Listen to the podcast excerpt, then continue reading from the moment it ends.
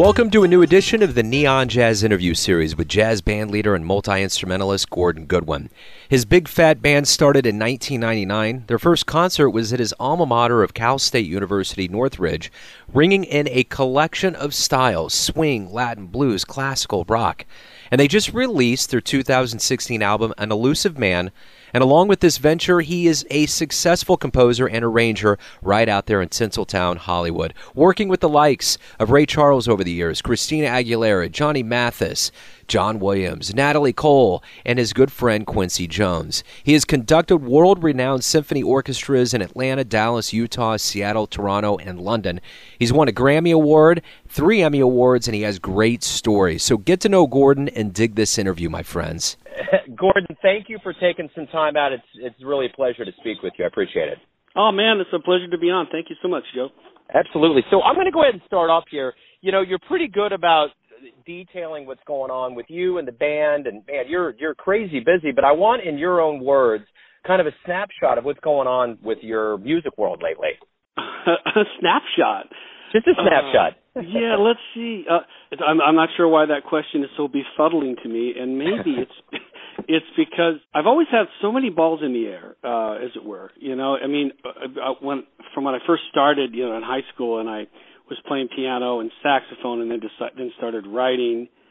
And so I had three things that I kind of had to keep going, and then got into college, and then added conducting, and then studying classical music, and um, then I got out of college, and then it became okay, now you have to learn how to use a computer and, and how to manipulate samples and how to be an engineer. And then it became, okay, now you have to learn how to, to market your music, be how to mix, mix it and master it and just everything.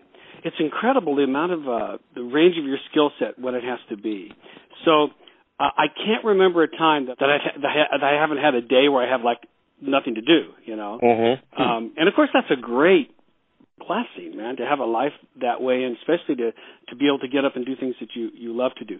So I'm not I'm not trying to evade your question because um, my life is uh, essentially uh, a balance between writing the music that I love, which would be music for the Big Phat Band or my my new band, the Little Phat Band, or other projects, you know, in, in that genre, and also writing music that they pay me to write that actually pays real money and yeah. money that then I can use to support the big band, you know, and the other uh, projects with a little more artistic merit. Right now, uh, things are a little bit more on the uh, artistic side of the line because I'm finishing a trumpet con- uh, concerto for James Morrison, who's like the incredible Australian trumpet player. Although he plays every instrument, you know, you can find. Um, plays trombone and piano and guitar and drums and you know he's ridiculous. But uh, we're we're going to be touring with a concerto uh, that I've done for him next year we're working on a record with Patti Austin, an Ella Fitzgerald tribute record. That is, um, we just uh, did a session last week for that, and uh, that's going to come out in the spring. She's amazing, as you know, and uh, yeah, so that was a that was a real uh, you know real pleasure to be involved with that.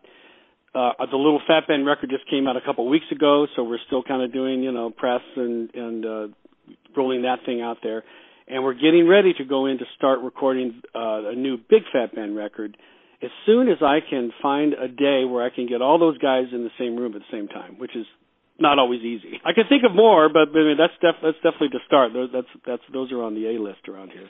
Yeah, you know, and I will tell you right up front, I have an immediate amount of respect for you because I Vince Giordano, the great Vince Giordano of the Nighthawks, came to Kansas City to premiere his film, and they documented him really well about how he had to get his band together. So when I hear about how you have to assemble this 18 member troop, that has to be one hell of an undertaking. It's one that I avoided for years. I mean, I've loved big band since I was in seventh grade when I first heard Count Basie. I got out of out of college and I had a band for a while, but um I wasn't convinced I knew how to do it. Just in terms of the uh leadership part of it, can I get these guys to play the music that I in the way that I would want? Do I know how to get a gig? how do you get an agent? How do you you know get people to show up?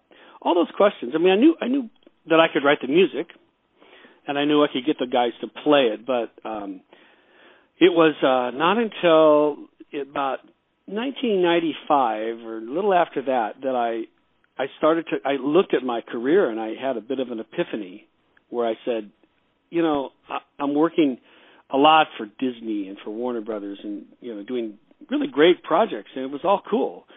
But it had nothing to do with me. You know, it was it was me writing music that that director wanted or that producer for this project wanted. And and a lot of times I get the comment they'd say, "Yeah, it's a really great cue you wrote for that, but maybe next time a little less Gordon Goodwin and a little more, you know, Carl Stalling. In that case, which was the you know he's the uh, Warner Brothers animation composer legend guy that we all modeled.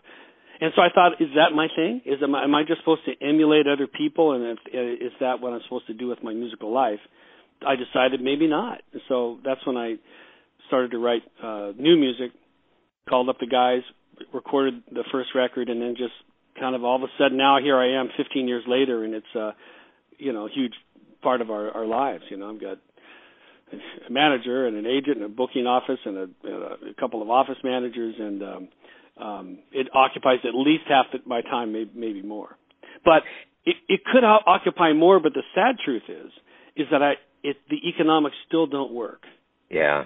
I yeah. can't uh, unless short of getting a situation like Lincoln Center, you know, where they have some some corporate support uh, it's really difficult to put 18 guys, 20 people with crew on an airplane. It just th- that costs what it cost. Yeah. So and and then I have it means and then I have to pay the guys something and and and these musicians that I use are you know pretty in demand. And so most Absolutely. of the time when they're working with me, even if I'm paying them like 500 bucks to play a gig, which isn't bad, right? Yeah. They're probably losing money. Yeah.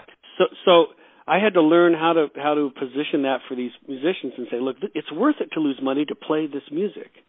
Yeah. And and I think the guys that are that are that are on board, I think, believe that for the most part. But I've had to also to learn to be flexible because if if if one of my guys gets a call to play the Academy Awards, right? And I'm offering 500 bucks for one gig, and he has to turn down a week's worth of work while he'll make five thousand dollars.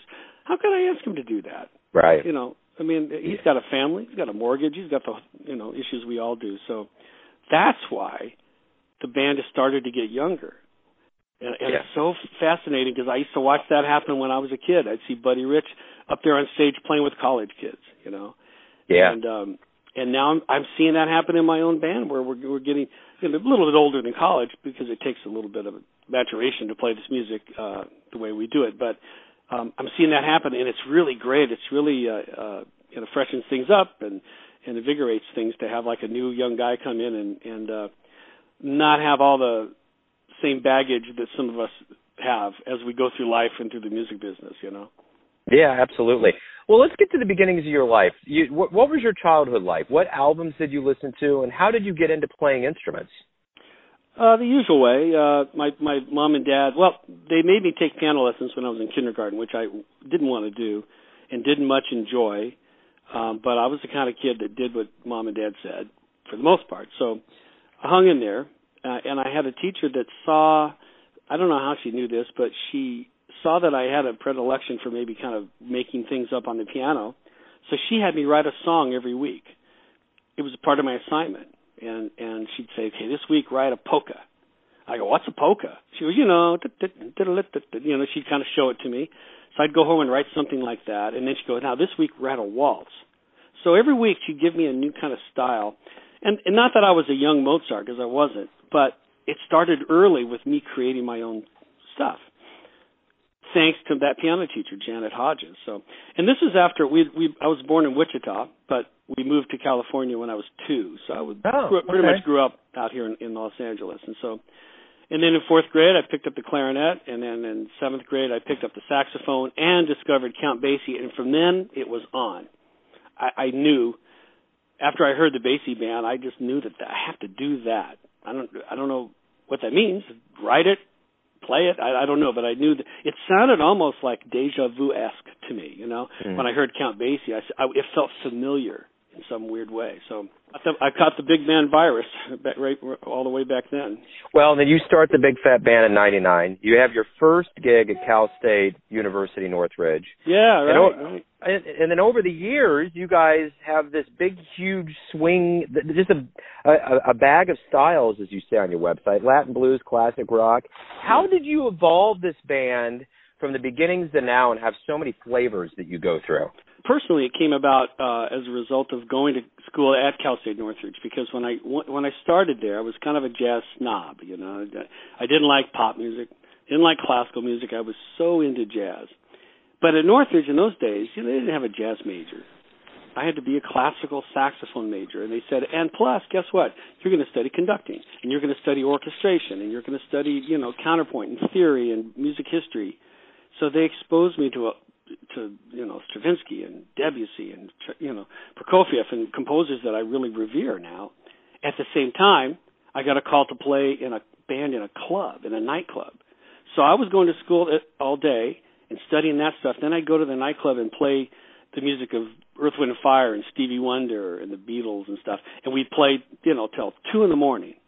And I'd drive home and get home at three and sleep till like six and get up and go. Like, some mornings I had a seven o'clock class. It was incredible that I could even.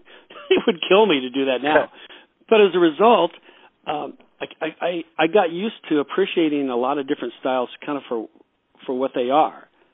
If, and so so with the big phat band, you know, we'll play a rock and kind of a rock and roll kind of song, and I don't make any pretensions that that's my, the highest level of my compositional achievement but there's still value there in a different way in terms of groove and melody and just kind of um uh kind of a uh down to earth kind of uh, accessibility. But we'll follow that with you know maybe my arrangement of Bach's two part invention in D minor that has all kinds of you know content and subtleties and nuance you know. So I think there's room for for you know for both of those things. Uh, and I'm lucky that I have musicians that also grew up listening to pop music as well as jazz, so they know how to turn on a dime. If they're playing a Count Basie chart, they know that language. They know the rules of that highway. And then, if we're playing something that's like Tower of Power, Earth, Wind, and Fire, they know how to articulate and phrase and commit to the music, you know, according to those rules. So, you know, the one thing that I've noticed too is that you've worked with Ray Charles, um, you know, Quincy Jones. Yeah David Foster. There's a lot of people that you've worked with. What do you what have you learned over the years about being around? I mean, just even with Quincy Jones. I mean, from the beginnings of jazz to everything that he did with you know Motown and reviving genres that were on their way out. What what do you learn from these folks? Oh, he well Quincy especially was a real uh, role model because he had that exact same philosophy about not being concerned about barriers between music styles or between human beings too. And and so that's the first part of it. The second part of it with Quincy, if you go back to his big band albums, they all had a, a degree of production value that showed his uh, his interest in making sure that the music was at a high level, but so was the recording, so was the like, every aspect of it. As opposed to I'm going to go in the club, throw up two mics, and record the band, and that's jazz, baby. You know. Yeah. I I, I really think that. um and we've gotten criticism from some purists about it because our records sound like a pop record. But come hear the band live. We're not using Pro Tools to fix anything. You know, these guys can play every note every time, and uh, and so could Quincy. You know, the, the musicians that Quincy uses, and yet they um, they still uh, came from a jazz uh, you know perspective and the spontaneity and all the things that we value about jazz, combined with the best tools of the pop world that's kind of what kind of our our goal. And Quincy was a role model for me, and I told him so. Man, I we got to hang out a couple times and work together a couple times, and I, I he's probably tired of me saying it to him, you know. But without him, we got nothing. So Quincy's uh, uh, Patti Austin's uh, godfather. Oh, okay. So, you know, so so every time I'm with Patti, you know, we just were there last week working on a record. I'm always trying to get new Quincy stories out of her, you know. So right on. Yeah, I just read a really good interview with uh Quincy and Ralph Gleason back in the day, and that was interesting because it was kind of around the time that Quincy was still pretty much bespeckled by the music industry and had a lot of ideologies that he wanted to follow through on. So it's interesting to see how visionary he was so early on, you know. Yeah, um, sure. Totally. So um let me ask you this, you know, falling and the thing that strikes me about cats like you that fall into Hollywood and compose is that there's a good chance that a lot of people on this planet have heard your work. So how did you fall in to a gig where you're composing and arranging for films, which is the most mass saturation you can get on this planet? For me, it started at Disneyland. I mean, I I was out of college, and a friend of mine was playing bass there, and he says, "Hey, man, I think they might need a piano player. Why don't you come down and auditions?" And And I said, "Oh, sure, I, I like Disneyland." So I went down there and auditioned, and I was auditioned by a guy that didn't seem to know very much about music at all. I thought that was yeah. weird, but I got the gig. And after a year or so, I got a job writing uh, uh, for a, it was like a Mouseketeer reunion show, right? Had a lot of the original Mouseketeers like Cubby and Tommy and you know and and Lonnie and those kids and um and I got that gig writing the charts for that show and then little by little I started to write more for that company. And I have to say, uh, despite uh, your your uh, statement about the movies, the amount of people that heard heard my music at Disneyland was, and they they don't track it. It's hard yeah. to track, you know. Yeah, yeah. Uh, matter of fact, it was hard for companies like ASCAP and BMI to figure out how do we pay royalties for that. And mm-hmm. I used to go into meetings and say, look, you know, look at the attendance for Disneyland. How many people hear this music? Because they weren't paying any royalties for live performance uh, or even for recorded performances at Disneyland. So um, but that was kind of what led to my professional uh, relationships. That first gig, uh, and from there I went into working for television, and it's all uh, it's all like a, a relationship at a time. I don't think I ever got this one big break. It didn't never felt that way for me. It always felt like a long, slow incline. And you know what? It feels the same way now to me. Yeah. And maybe that's maybe that's healthier for you, you know to sure. just kind of go gradually up to where you're going as opposed to you know having some you know sporadic or or violent shift you know in your life or your career i i i don't know i don't know but um i will say that i've i've learned to a, a life in that world for me hundred percent in that time was going to be toxic for me i knew that when I was, you know, and, and the story I told a minute ago about working at Warner Brothers in the '90s, we were winning Emmy awards and getting paid good money, and I I, I was feeling a little bit frustrated about it. I, I I used to give myself these lectures like, "What's the matter with you, man? You're conducting this great orchestra." Uh, Warner Brothers at the scoring stage, the same scoring stage they scored Gone with the Wind. It's like a dream. You're you're you know working with the best musicians in the world, and and that was all true, and yet it didn't feel like it was a, exactly appropriate for me to be there. So, um, uh, you know, I, I guess I, I had to kind of learn to listen to that voice. And, and I have to tell you, man, since I committed to the, to the Big Phat Band in particular, and I said, kind of said to everyone, look, this is me, this is who I am, and if you like me, that's awesome, and if you don't, then that's fine too. You know, I got to, when I got to that point, so much pressure drops off of you. Mm-hmm. I wish I would have been able to get to that point, you know, when I was in my 20s or 30s or something. I can't imagine what that what a life in that space would be. You know, because yeah. I, I grew up thinking, okay, I'm comparing myself to Michael Brecker and to Chick Corea and to John Williams and all the people that I admired. You know, and and I think there's a fine line because I want to know how John Williams writes what he writes. How does he do that? You know, I, I'm interested. I want to strive for that, but at the same time, I do my thing and he does his thing. You know, and and um, maybe that's a maybe that message is uh, obvious to your listeners it's a lesson a lesson that we all have to, to internalize. I think. Well, it seems to me now that you've you've found a really good balance in your life. I mean, between all these things, even the first question, it's hard for you to answer because you have so many things that are varied. Does that feel good to you to have that kind of a balance? Oh, it does, man. That's I I think I think our pursuit of balance is is uh is preeminent. It's everywhere. You know, in, in our personal life, our balance between our family life and our work life. In music, I, I'm always trying to balance all the different elements. You know, does this melody is there is it is a rhythm you know balanced with a melody and a harmony? Um, when you're improvising, you know, you're trying to uh, uh, make those choices of balance in real time, which is what's you know what's really impressive. The people that can do that. So um, I've become acutely aware that when I respond to music, it's because it's in, it's like has that that balance we're talking about. Yeah, well, the one thing you did mention too is that you've, you know, you got a Grammy Award, 13 nominations, three Emmys. You have all these awards, and I don't want to know what your favorite one is. I want to know which one did you get that hit you at a particular spot in your life that really surprised you.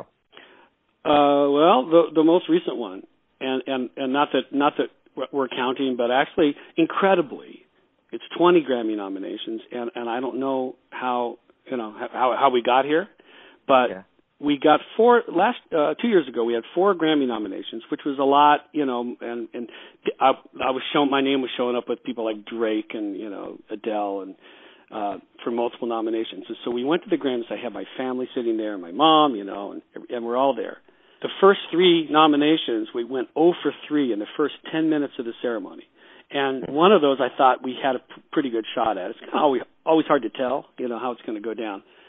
So we're sitting there, and everyone's looking at me like, "Oh my God, I'm so sorry." And I'm going, "Everyone, it's okay. You know, it's it's just fun to be here. Let's just enjoy it." I'm doing that, but I had let let it go because I thought the fourth one we were not going to win, and the fourth one was the best large ensemble, and um that I'm not going to say it. Kind of typically goes to a different kind of band than ours, put it that way, and and they called our name and I had to transition from you know it's an honor to be nominated and you know that's let's just not worry about it to oh my god they called my called her name. And and that Grammy was for the, for our record Life in the Bubble which was the musicians the engineers you know the art direction. I mean everybody that contributed to that.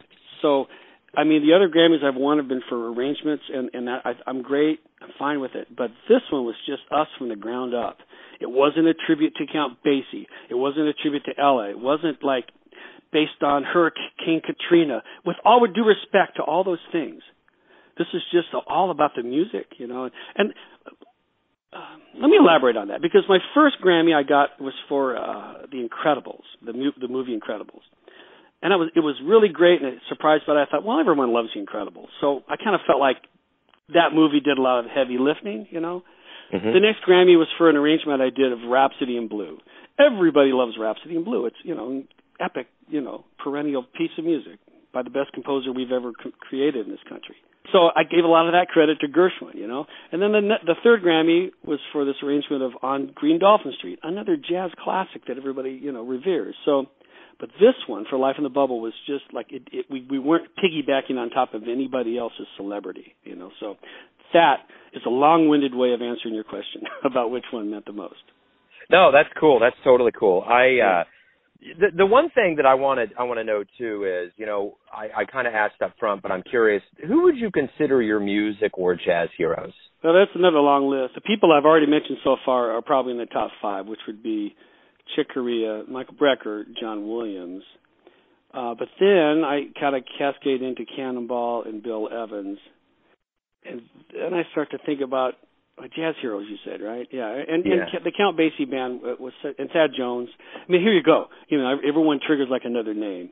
Um, but I've I've made a practice, uh, and I've I kind of advise the students that I work with that you know you have to listen to everything and everybody, even if you don't like them initially. Hang in there, listen to him, try to get an understanding of, of what's going on there you know, I didn't really much like Bartok's Concerto for Orchestra the first time I heard it, you know, but then once I studied it and kind of got familiar with it, uh, it started to resonate with me. And I think you know, there are some artists that first time through, you're not gonna, it's, it's not gonna land. You're gonna have to take a little time. First time I heard Thad Jones and Mel Lewis, I thought, man, these guys are out of tune.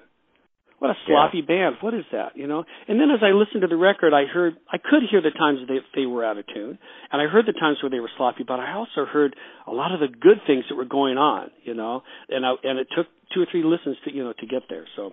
So let me ask you this: If you could get into a time machine and whittle this list down, of all these people that you've admired that you would consider heroes, and you could punch in the coordinates, where are you going to go? Who do you want to see? So here's what I'd do first. I'd go back to First, I'd go back to 1963 to the grassy knoll, and I'd find out what the hell happened there. Yeah, right. Right, I'd do that first, and then yeah. maybe I'd skip ahead a year or two and go to Vegas, and I'd go to to watch Sinatra at the Sands with Count Basie. Mm, so I could kind of catch those two events, like right, you know, within the same within the same decade. Yeah. Um, I think I'd love to go back and just be a fly on the wall for uh, "Kind of Blue" by Miles Davis. I mean, this is a record wow. that still we are all competing with. It's always, you know, within number one, number two in iTunes. I mean, this is it's an incredible phenomenon. Mm. That record, you know. So, um, and then after that, I think I probably would want to go. I might want to go back to uh, Paris in 19. Is it 1913? The premiere of uh, The Rite of Spring. Yeah. I'd love to check that out. Oh, you know, I'd love to hear. I'd love to hear what a what an orchestra sounded like in Mozart's time. What do those instruments sound like? Oh yeah. You know, they probably they probably sounded different to to you know than than the modern instrument d- does to us. I wonder if they were out of tune or if they were were they really soft or what what was that like? Um, uh, maybe that maybe uh, there's some historians that that know a little more information about that than I do. But I think that'd be that'd be fascinating. I will say this: I think about music back in the, in in uh, those days and how much how magical it must have been for those people because they don't hear music like we do all day. Yeah. They don't. They can't pick up their iPhone and hit any hear any music that they want the touch of a of a button. To hear music, they had to make an investment. They had to get go into town and hear a string quartet or something, or they had to learn how to play music themselves. I think that effort uh, must have must have made the experience of hearing music just you know transitionary or something. I mean, I I, uh, I really think that we take take music for granted now because of its easy availability. Hell, when we grew up, at least on a record, you had to have make the effort of taking the the arm of the of the needle and put it down on which track you wanted to hear. You know. Yeah, and then you, you you read the album and looked at the art. Yeah, there was a lot yeah. went into it. It was an okay, experience. Okay, sounding like old guys now. Sorry about that. Yeah, but. I know it's good. It, and vinyl's coming back. In fact. I don't have a lot of real solid memories of vinyl growing up, but I got a really cool turntable about four years ago, and I'm in love with it because I appreciate the honey golden sound of that analog coming through the speakers. It's beautiful. Oh, you know? incredible! And you know, we lost our um our turntable in an earthquake uh, about 20 years ago, and I never replaced it. Ah, you know, we're, we're all into CDs now. And, yeah. and then recently we bought one of those USB turntables, and I got the records out of storage and started to play them, and I can't believe we ever got away from that sound.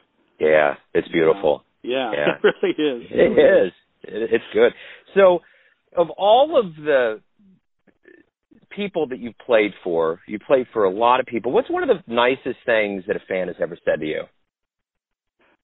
Uh, okay, I have yeah, I have the answer to that um, without question. And um, essentially, uh, it's it was a, an email I got from a woman, and she in her email said something like, uh, "Dear Gordon, we really really love your, your music, and we wanted to tell you about our son Jesse. And Jesse, um, who we just lost to cancer, and he had cancer when he was six for the first time, and he kept it kept he would fight it you know back, and then it would come back, and so he's battling cancer his whole life essentially.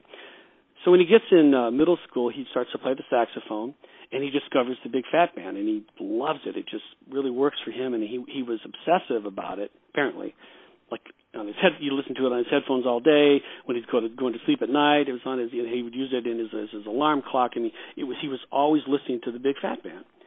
And I guess I met this kid. He came to a gig, and I met him. I took a picture with him, which they sent to me, but I didn't know he was sick at the time. And so um, she said that, and when he was going to get his chemotherapy, it was hard because he would get it, each time he would go for chemo, it was cumulatively more difficult, you know, because it just Mhm. starts to your body starts to break down under that. So he would take and, and he would get more scared, you know, to have to go to get that treatment. So he would take his headphones and put the music and listen to the Big Phat Band for five minutes and just concentrate. And then he would take his headphones off. Okay, mom, I'm ready, and go to get his chemo. Mm. And so I'm reading this email, and and I'm just I I know I'm in tears, right? So I I send the email to the guys in the band. I said, guys, I go just so you know, your efforts are really reaching pe- people like in a real way. And so one by one, the guys in the band wrote back and said, this kid lived up in Oakland, California. They said, fly us, let's get up there. Let's play a concert for this kid's school, raise some money. And so they ended up setting up a scholarship for this kid, Jesse. We went up to Oakland. The guys donated their time and played, you know, for the school. And it's it's maybe the most meaningful thing that has ever happened to us, you know, as as an organization. What's better than that? Yeah, no. Is a beautiful. Grammy award better than that? I mean, so right. when when you hear stories like that, uh, I mean, certainly we've had a lot of stories from kids that you know have said the music has inspired them and to get into into music and into jazz and everything, and that's really awesome. This is kind of on uh, another level for me, and um, uh, if if nothing else happens, you know, with this band, I mean that that's that there's a uh, good enough reason for to have started it up. Yeah, absolutely.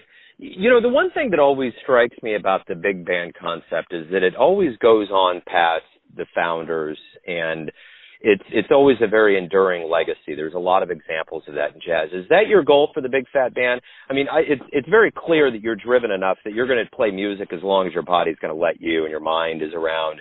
But when it's Yeah. all said and done, you leave this planet. Do you want the the legacy? Do you want the band to continue going with younger cats? Oh man, I've never considered that. Um, I suppose that uh, we've seen that happen uh, with with a number uh, of artists, you know, whose whose um, you know uh, family has kept it going.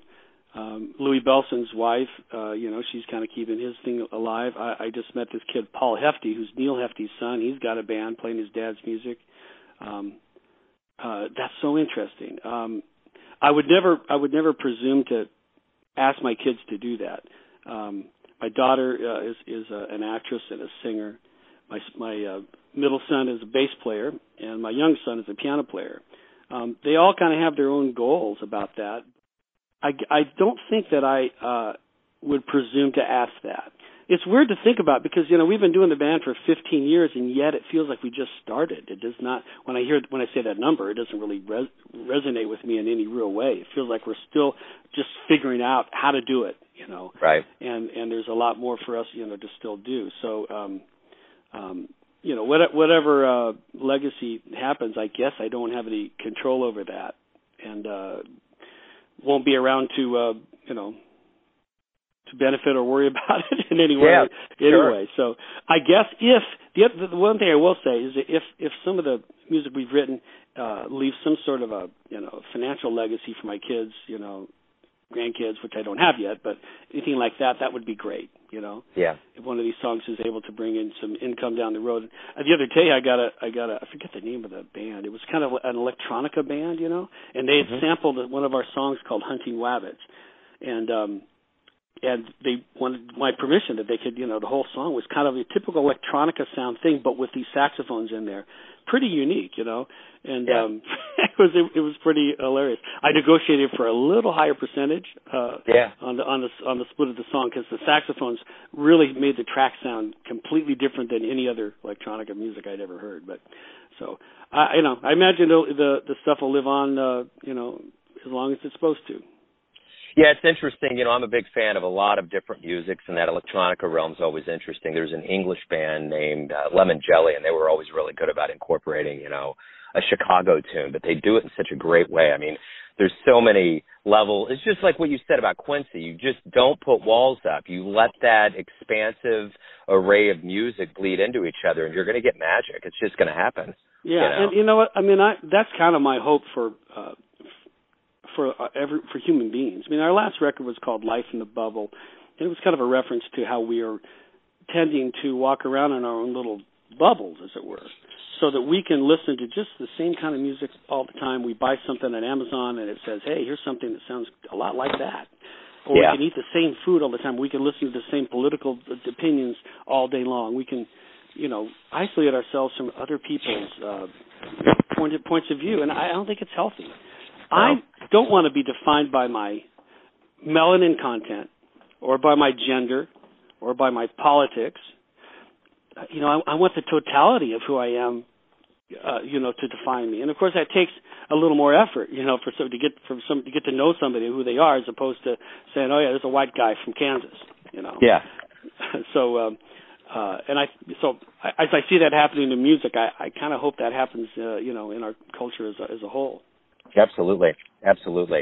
Well, I got one more question for you, and I'm probably going to save the hardest for last. But um, you know, it's kind of the brainchild of these bands and all of the orchestration and, and composing that you do. I want to ask you this: Everyone has a perception of you, your family, your friends, your kids, the people that you play for, and all business associates that that you're involved with in, in film. But when you wake up in the morning, who are you? Who do you think you are when you face the world?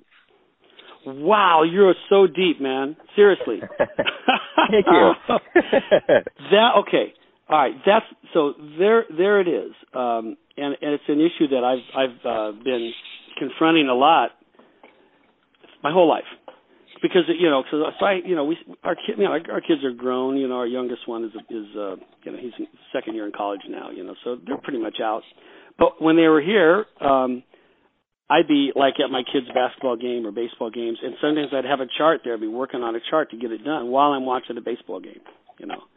Yeah. And and I I, I would have to say to my kids, I, I, I I'm not I'm watching. You know, I'm I want, I'm here, but I also have this deadline, and I felt a responsibility to both of those things. And so, um, I guess what I've come around to is um, I look at who my kids have become, You know, as as they've transitioned from you know kids to like people, adults. You know that I, you could actually have a conversation with and be friends with in a way. You know, in yeah. that way. And um, uh, as I watch that happen, that's, that's something that gives me the most pride. And I, I'm trying to find a way to to express that without it seeming cliched because when you put it in words, it seems mundane. You know. Yeah. Um, so, uh, but I have to say, when I when I when I get up, I'm I, I've always been closely identified with uh, with the work I do in the in the, the craft that I do in the, in the in the music. But I know my best music doesn't seem it seems to kind of happen to me, and and almost like uh, I, I don't feel appropriate to take credit like I created that. You know, it Yeah. might have kind of come through me in some way from somewhere, and I don't know where. You know, I I, I can't tell you you know how that happens. I can tell you that I work hard in order to generate the right environment for inspiration to sp- to strike. You know, I I, I I'm proud of my work ethic in that way.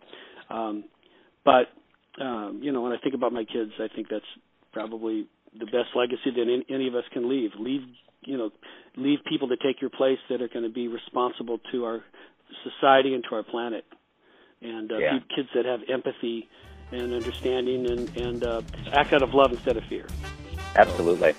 That's a great way to wrap everything up. Gordon, thank you for opening up. Thank you for your music and, and all the stories, man. I appreciate it.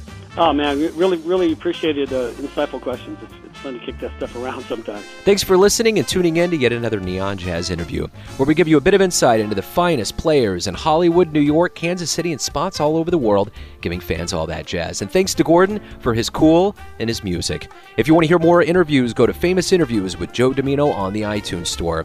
And you can go and visit Neon Jazz on the YouTube.com. And for everything Neon Jazz, go to the neonjazz.blogspot.com. Until next time, enjoy the music, my friends.